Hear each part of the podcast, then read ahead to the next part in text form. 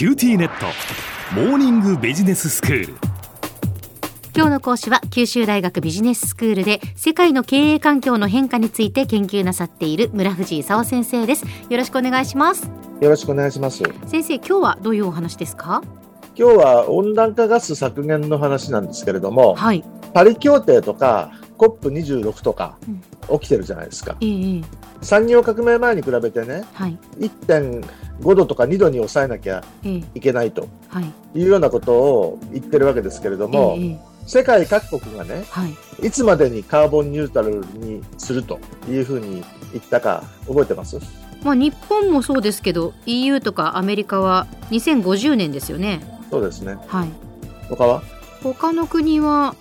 どうなんですか先生？まあ、カナダ、オーストラリアみたいに我々も先進国って思ってるあの人たちはにせんごじゅうねんって言ったんですよ、はい、ところが中国、ロシア、サウジあたりがね、うん、じゅうねん遅らせてにせんろくじゅうねんって言ってるわけですよ、はい、それでインドが コップにじゅうろく でねついにカーボンニュートラルの時期について明言したんですけど、ええ、にせんななじゅうねんって言ったんですよ。うーん、それにせんごじゅうねんって言った人たちはね、おいおいおいおいとにせんごじゅうねんまでにやってくれよ、うん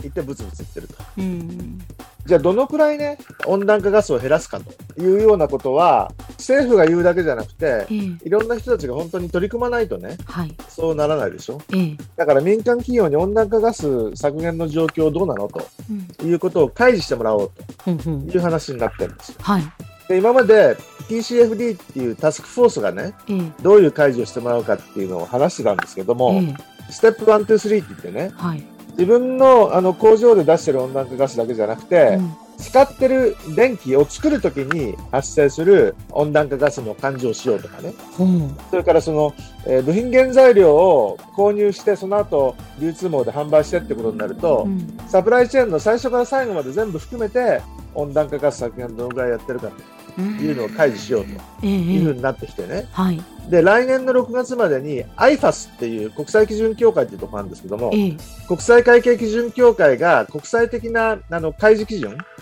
を発表すると、はい、でその上場企業なんかはそれに従って有価証券報告書に開示しなきゃいかんと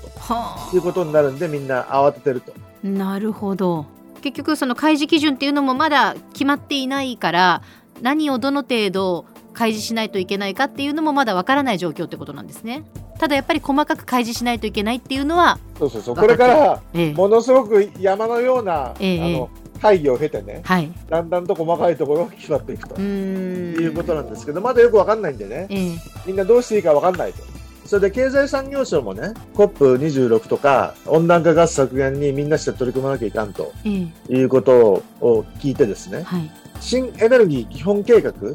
はこのように電力を作りましょうみたいなのをこの間発表したんですよ、えー、で今だいたいその火力とか原子力とか再生可能エネルギーって何パーセントぐらいか知ってます？あ今でもかなりの割合火力で作られてますよね。今 ななじゅうろくパーセント 火力で作られてるんですよ、はいはいまあ、そのうち石炭が さんじゅうにパーセント でね、うん、でにせんさんじゅうねんまでにゼロにするんじゃなくて じゅうきゅうパーセント まだあるって言ったもんで、えー、日本は去年に続いて化石って言われちゃったんです。あそうでしたね。でにせんさんじゅうねんまでにね、はい、ななじゅうろくパーセント だった火力を よんじゅういちパーセント にしようだとかね、うんうんうん、にせんじゅうきゅうねんに じゅうはちパーセント だった再生可能エネルギーをにせんさんじゅうねんあとじゅうねんで さんじゅうろくパーセント とか さんじゅうはちパーセント ににばいにしようとかね、うん、じゅうねんで本当にそんなことできんのと言ってその騒いでると、うんうん、で石炭ダメとかね、うん、イギリスなんか随分もう石炭火力はやめようよみたいなことを合意して、はいうん、であの日本とか中国とかアメリカはその合意にサインしなかったもんね、はい、化石って言われるわけですよ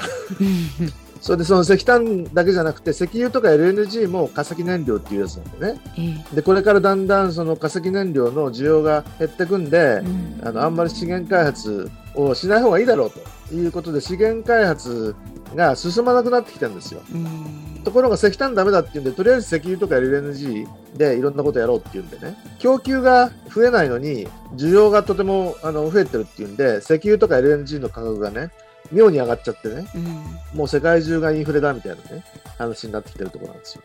でちなみに再生可能エネルギーってどういうものが中心か知ってます？その太陽光とか風力発電とかそういうことですか？太陽光とか風力発電とかですね、他にまあ水力とか地熱とかもあるんですけど、えー、一番期待してるのが太陽光と風力なんですよ、はい、で太陽光とか風力の何が問題だと思います？どうでしょう、もう自然が相手だから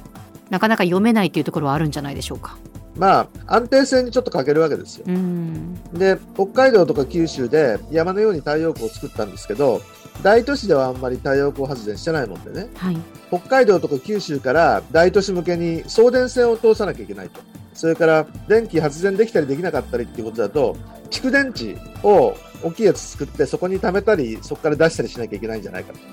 うようなプロジェクトもまあ始まってるという状況ですね。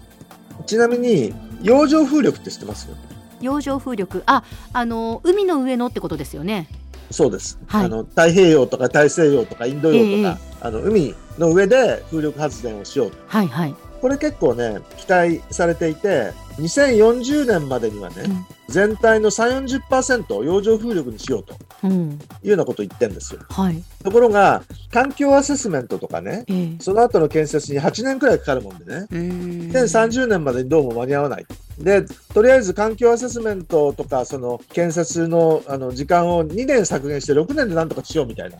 話が始まったりとかね、えー、とか長崎大学に洋上風力を作る技術を研究する長崎あの海洋アカデミーっていうのができて、はい、で日本中から勉強しに集まってきたりとかね、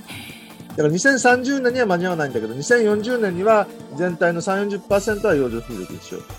という状況ですね、うん、では先生今日のまとめをお願いします。まあ、欧米中国に加えて中東とかロシアとか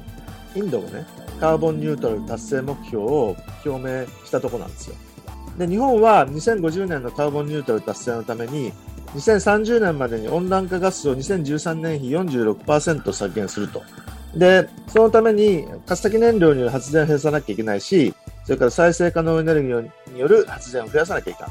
んと。で、あらゆる業界があのこれに取り組まなきゃいかんということで、政府が地方に人を送ろうだとかね、地銀に温暖化ガス削減融資を出させようとかね、まあいろんなプランがあるところなんですよ。で、カーボンプライシングの導入だとかね、対応できない企業はもう破綻しちゃうというようなことが言われて、まあ、大変なことになってきます。今日の講師は九州大学ビジネススクールで世界の経営環境の変化について研究なさっている村藤功先生でした。どうもありがとうございました。どうもありがとうございました。キュ